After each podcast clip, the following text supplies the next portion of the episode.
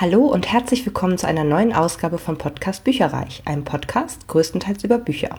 Mein Name ist Ilana und die Blätter fallen langsam schon. Es ist äh, Oktober und dementsprechend kann ich euch erzählen, was ich im Lesemonat September alles gelesen habe. Ich dachte erst, oh mein Gott, das werden total wenig Bücher und jetzt äh, habe ich tatsächlich auch noch ein Buch reingenommen, was ich offiziell erst im Oktober beendet habe, aber die 100 Seiten machen es äh, dann auch nicht fett und es machte sich besser auf dem Bild auf dem Episodenbild, ehrlich gesagt, mit dem Ding. Und dementsprechend erzähle ich euch da heute auch schon von. Und zwar fangen wir an mit Wer anderen eine Bombe baut von Christopher Brookmeyer.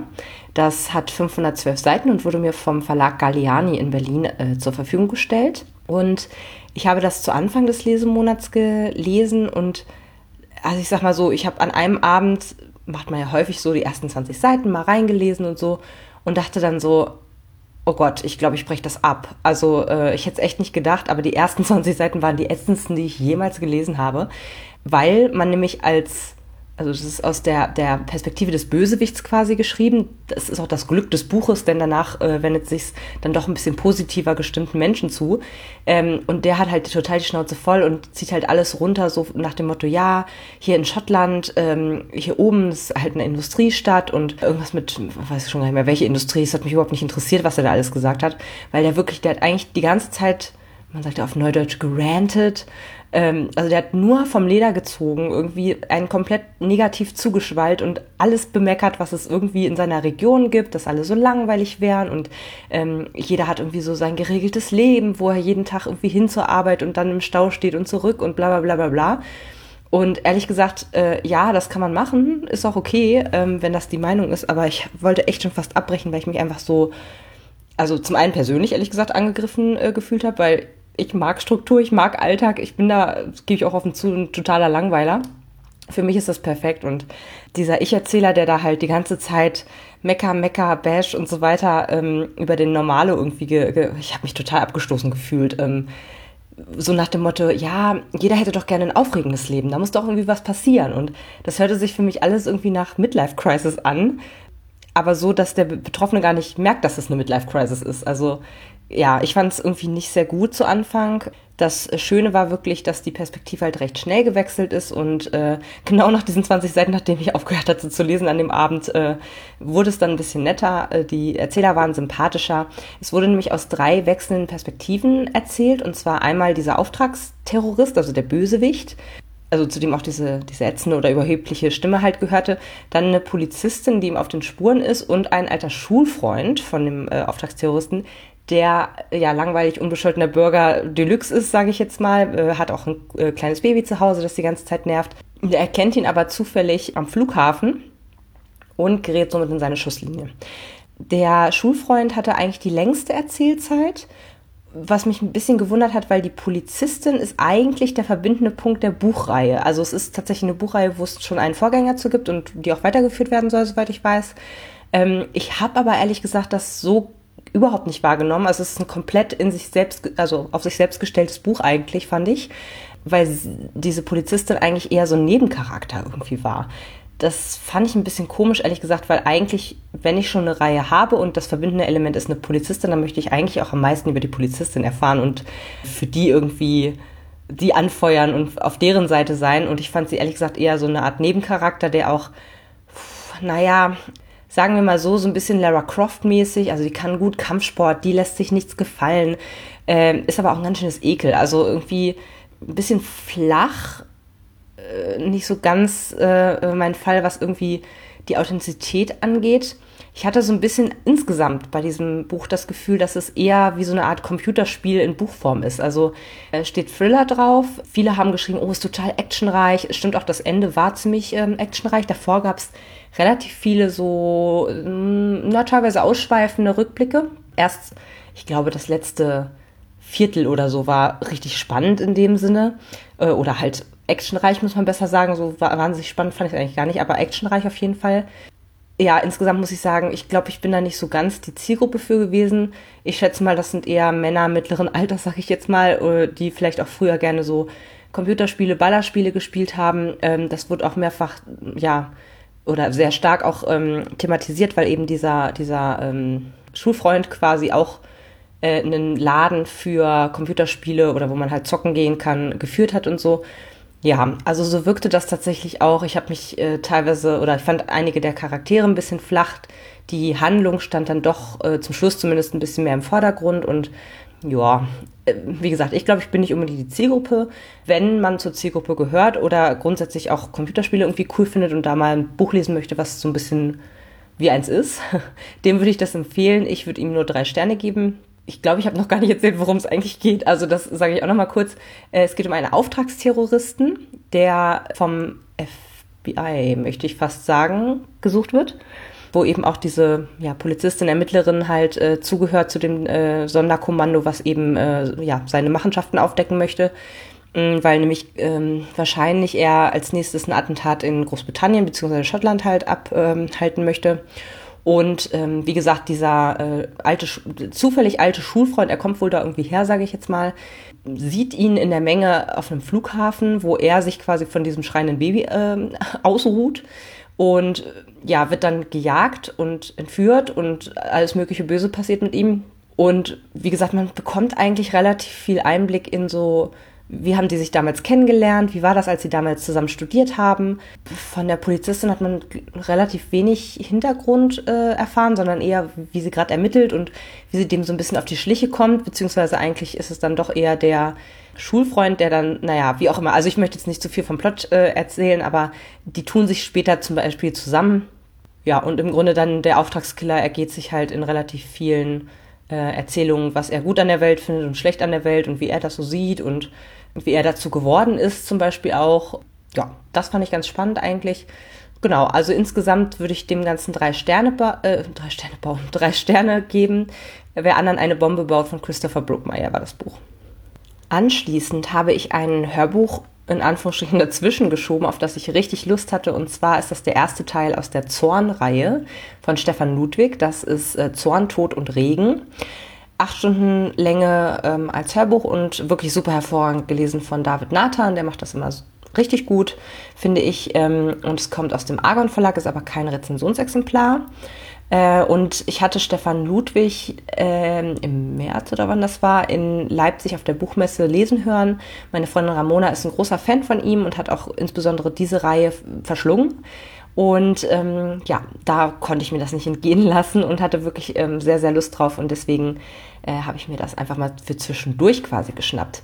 Es geht darum, dass eine ehemalige Lehrerin äh, unter Drogeneinsatz zu Tode gefoltert wird und danach gibt es immer mehr Leichen und äh, es gibt einen Hauptkommissar, der heißt halt Zorn und seinen Mitarbeiter, der heißt Schröder und die müssen ermitteln, unter anderem auch in ihrem direkten Umfeld.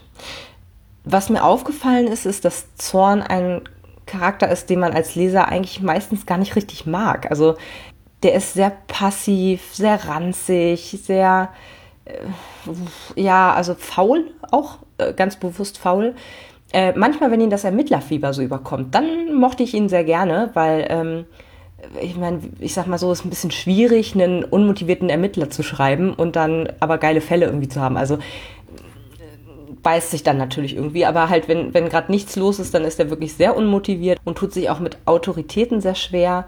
Ja, dementsprechend war es gut, dass er ab und zu mal so ein bisschen aus, aufwacht und aus dem Quark kommt, sonst wäre er eigentlich schnell weg vom Fenster gewesen und der Fall wäre nie aufgeklärt worden, so ja, wie gesagt, faul, irgendwie rotzig. Die, die, das Leben von ihm ist auch jetzt nicht so wahnsinnig toll und so. Und ja, man bekommt eine leichte Sympathie in der Regel, äh, so aller, äh, oh, ich würde mich nie trauen, was der jetzt irgendwie seinem Vorgesetzten von Latz knallt. Finde ich irgendwie sympathisch, dass der sich das traut. Schröder wiederum, den fand ich super sympathisch. Der ist irgendwie fleißig, lieb, witzig ähm, und halt eher so ein Normalo aus dem Volk. Also man konnte sich mit dem viel besser identifizieren, fand ich persönlich. Was mir außerdem noch aufgefallen ist, ist, dass die Personenkonstellation sehr eng verzahnt ist in dem äh, Buch. Ähm, zum Beispiel war der Zorn mit einem Zeugen per Du und der hatte auch seine Telefonnummer. Ich weiß nicht, mit wie vielen potenziellen Tätern man das normalerweise so tun sollte. Äh, und zwei von drei Frauen, die überhaupt eine Rolle spielen in diesem äh, Buch, landen mit ihm im Bett habe ich gedacht, ist das realistisch? So wie er beschrieben wird vom Aussehen und von der Lebenssituation her, fand ich es persönlich nicht realistisch, sondern wahrscheinlich eher wie so eine Art Wunschdenken, sage ich jetzt mal. Aber äh, insgesamt hat es mich gut unterhalten. Ich glaube, das war noch nicht das Allergelbste vom Ei innerhalb der Reihe, deswegen ähm, gebe ich jetzt erstmal vier Sterne und freue mich auf die, ich glaube insgesamt sieben oder sechs Nachfolgebände, die hier noch in der Reihe stattfinden.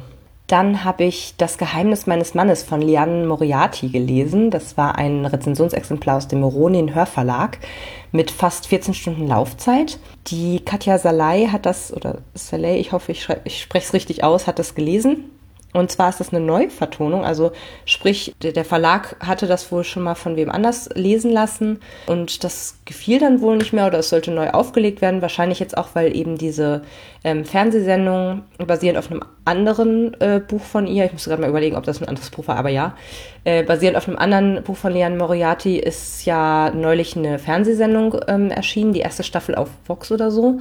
Und das hieß. Hm, Big Little Lies. Ich musste es gerade erst nochmal nachgucken. Äh, also das basierte auf dem Buch Big Little Lies und war eine ziemlich coole Serie. Es wird wohl jetzt gerade auch die zweite Staffel abgedreht.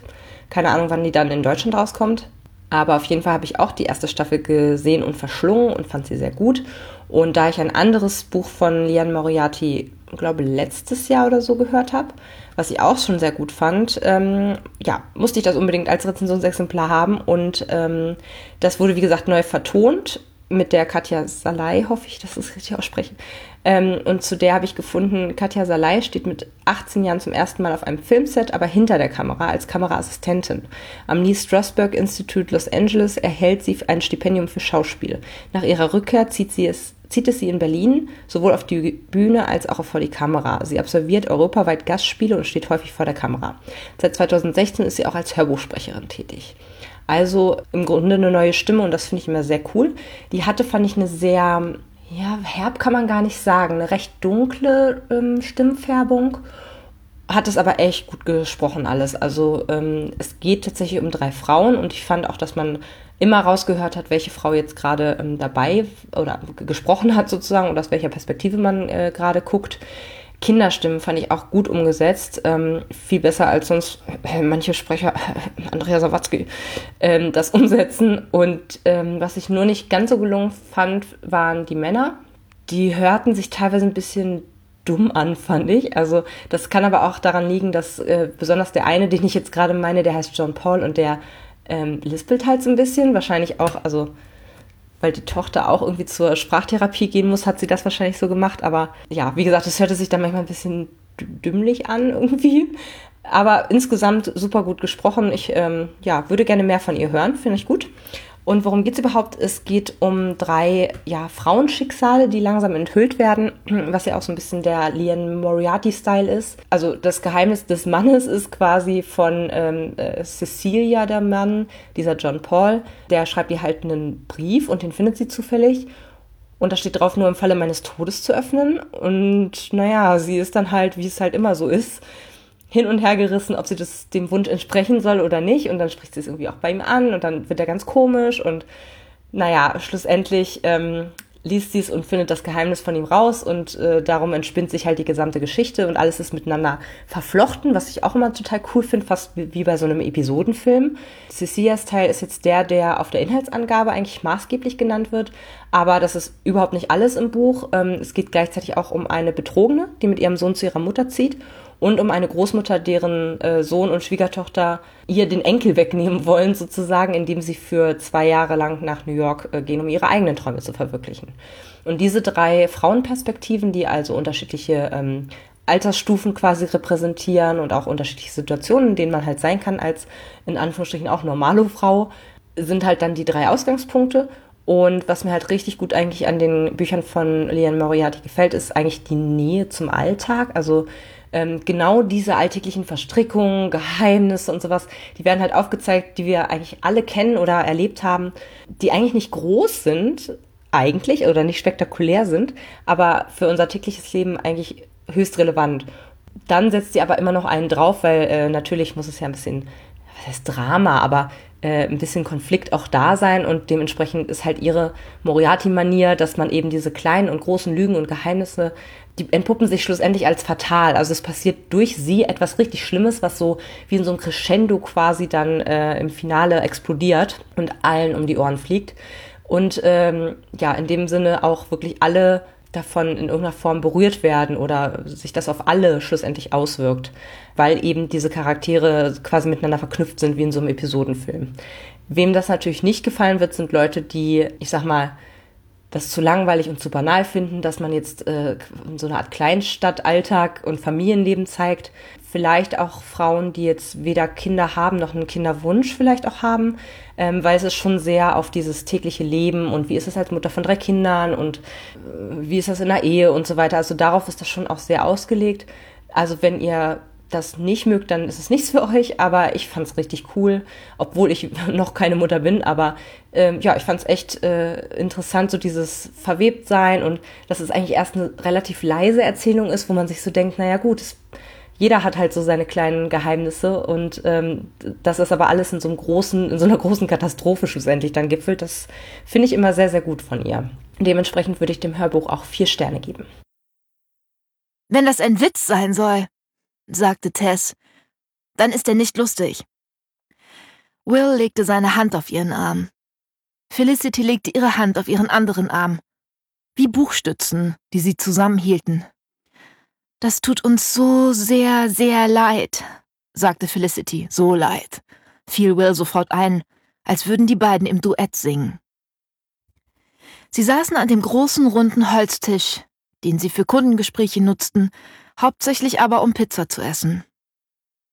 Wills Gesicht war leichenblass. Tess konnte darin jedes kleinste schwarze Haar seiner Bartstoppeln randscharf erkennen, die wie Miniaturgräser kreuz und quer auf der erschreckend weißen Haut sprossen.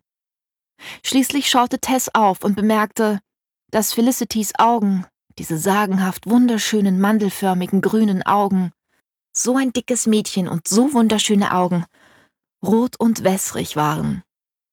Diese Erkenntnis, diese Erkenntnis, dass ihr beide. Tess stockte und schluckte. Wir wollen, dass du weißt, dass eigentlich gar nichts passiert ist, fiel Felicity ihr ins Wort. Wir haben nicht. Du weißt schon, sagte Will. Ihr habt nicht miteinander geschlafen. Tess sah, dass beide stolz darauf waren und beinahe erwarteten, dass Tess sie dafür loben sollte. Absolut nicht, bekräftigte Will. Aber ihr wollt es, sagte Tess. Als nächstes habe ich Wicker King von Kayla Ancrum gelesen. Das war ein Rezensionsexemplar aus dem DTV-Verlag mit 320 Seiten. Ähm, und tatsächlich habe ich das in der Vorschau gesehen und ich wollte eigentlich gar kein neues Rezensionsexemplar bestellen, aber ähm, ja, ich fand es dann doch super, super toll, weil die Aufmachung so ähnlich wie bei Gemina oder auch Illumina ähm, so ist, dass innen so Zeichnungen sind und Bilder und ähm, in diesem Fall geht es auch um psychische Erkrankungen und man sieht halt, dass die Seiten immer schwärzer werden. Also auf den ersten Seiten ist alles noch blütenrein weiß und wie ein ganz normales Buch, sage ich jetzt mal. Äh, und dann kommen immer mehr so Tintenkleckse da drauf und irgendwann wird es von außen quasi, äh, die, die, taucht die Schwärze immer tiefer rein je dunkler es eben um die Protagonisten bestellt ist. Und das lag eines Tages einfach in meinem Briefkasten, weil ich glaube, ich habe irgendwo auf Instagram mal so gesagt, oh, das finde ich ja total cool, beim Verlag oder so, glaube ich. Und ja, dann hatte ich es im Briefkasten, habe mich mega drüber gefreut und habe es auch nicht bereut, weil ich es wirklich sehr schnell verschlungen habe. Ich glaube, das ist nämlich auch erst im September oder so erschienen oder im August, glaube ich.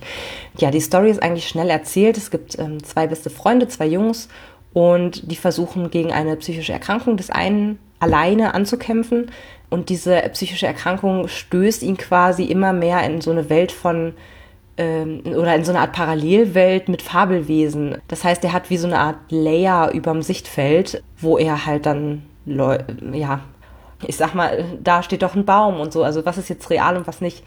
Der hat da extreme Probleme mit, dass er eben Sachen sieht, die gar nicht da sind für die anderen. Ja, und sie scheitern, muss man sagen, kläglich daran, dass damit alleine irgendwie klarzukommen. Es ist äh, sehr gut erzählt, irgendwie eindringlich und drängend. Also man hatte irgendwie das Gefühl, dass man schnell weiterlesen muss. Es war sehr atmosphärisch. Ähm, man geriet richtig in so eine Art Strudel. Und ähm, wahrscheinlich lag dieses äh, relativ schnelle Durchlesen auch daran, dass es sehr viele kurze Kapitel äh, waren. Ich habe das mh, hm, der einen Woche in der Bahn immer gelesen und das hat super gut geklappt, weil du wirklich alle halbe Minute quasi, oder naja, nicht ganz, aber äh, konntest du das nächste Kapitel aufschlagen und die nächste Seite umblättern, was das wirklich unterstützt hat, dass man da nur, nur so durchgeflogen ist, ich jedenfalls.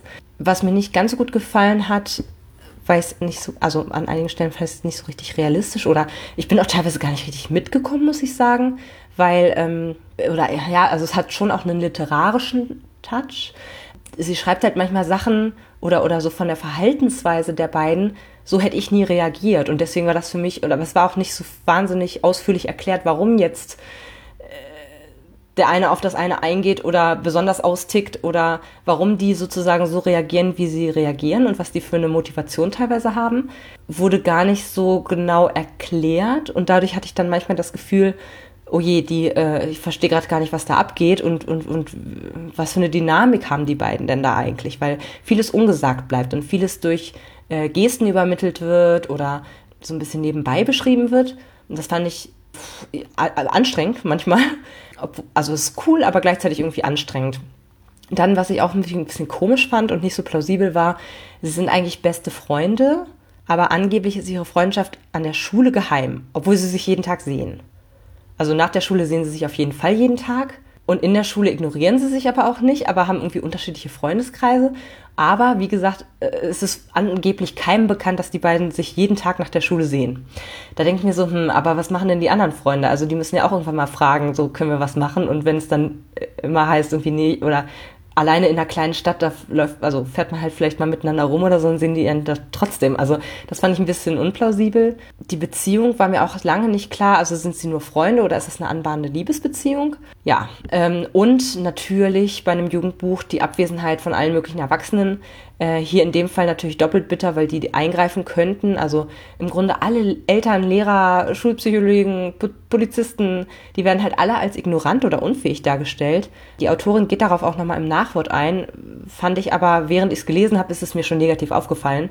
Ähm, es war dann gut, dass sie nochmal gesagt hat, warum sie das so gemacht hat. Aber ja, finde ich schwierig. Aber ein also das sind nur winzige Kritikpunkte, ehrlich gesagt. Also insgesamt hat es mir richtig gut gefallen. Ein wichtiges Buch, glaube ich, was Jugendliche auch äh, sicherlich anspricht und viel Stoff zum Besprechen bereithält. Insofern von mir vier Sterne. Und somit sind wir schon beim letzten Buch angekommen, das ich, wie gesagt, eigentlich im Oktober offiziell beendet habe. Und zwar ist das Ghost, jede Menge Leben von Jason Reynolds aus dem DTV-Verlag Reihe Hansa. Äh, das ist zwar kein offizielles Rezensionsexemplar, aber dadurch, dass ich es gewonnen habe in einem Gewinnspiel, äh, ist es doch schlussendlich vom Verlag zur Verfügung gestellt und ich habe dafür nichts bezahlt, dementsprechend ähm, quasi gekennzeichnet. Und es geht, also es hat mich angesprochen, mh, weil ich von Jason Reynolds dieses Jahr schon ein Hörbuch gehört habe auf Englisch, was ich super gut fand. Das habe ich irgendwann Anfang des Jahres gehört. Da ging es um einen schwarzen Jugendlichen, der oder dessen Bruder getötet wurde und jetzt denkt er, dass die Welt von ihm verlangt, eben den Mörder, wo er glaubt, dass er der Mörder ist, äh, selber umzubringen. Und der halt mit einer Pistole in den Aufzug äh, steigt und schlussendlich das gesamte Hörbuch äh, geht nur über die Dauer von diesem Aufzug, ähm, von dieser Aufzugfahrt, natürlich erzähltechnisch. Da steigen eben ganz viele Geister von Leuten ein, die auch in irgendeiner Form erschossen wurden oder mit ihm verwandt sind und gestorben sind und so. Und äh, ja, das fand ich damals richtig, richtig toll. Ich finde, Jason Reynolds schreibt total gute Bücher, auch sehr, sehr wichtige Bücher, dass eben auch ähm, Schwarze im Grunde mal repräsentiert werden in Literatur, weil das gibt's so relativ wenig. Auf jeden Fall, also das eine Buch, von dem ich vorhin geredet habe, das äh, ging auch schon in die Richtung oder ging noch stärker in die Richtung. Das jetzt, was ich jetzt gelesen habe, Ghost, jede Menge Leben. Da geht es halt um einen äh, auch jugendlichen Schwarzen, der halt im schlimmsten Teil von, ähm, ich glaube New York ist es, äh, lebt. Und der kann halt gut rennen, schnell rennen, was er auch einmal brauchen musste leider, weil sein äh, Vater auf ihn und seine Mutter geschossen hat und äh, die weggelaufen sind und er jetzt äh, für, ich glaube, drei Jahre oder so, also eigentlich gar nicht so lange äh, hinter Gittern sitzt dafür und auch irgendwann wiederkommen wird. Und ähm, es geht darum, dass er eines Tages per Zufall eigentlich eine Laufgruppe auf so einer Aschebahn beobachtet und sich so denkt, pff, was sind das denn für Wichtigtour mit ihren tollen, schicken Schuhen und so weiter. Ähm, so schnell laufen die ja gar nicht und er will eigentlich dem einen was reindrücken, der halt sich als absoluten Star der Schnellläufer oder der Sprinter eben sieht. Und ja, krempelt sich kurz entschlossen die Jeanshose äh, hoch und rennt halt mit und kann eigentlich ganz gut mit dem äh, sogar schon Schritt halten. Äh, na, nicht ganz, ne, aber äh, das Potenzial ist vorhanden und das erkennt der Trainer dann eben auch und überredet die Mutter, dass er mit in dieses Laufteam kommt. Und ja, schlussendlich geht es darum, wie das sein Leben verändert. Es ist ein relativ kurzes Buch mit 220 äh, Seiten ungefähr.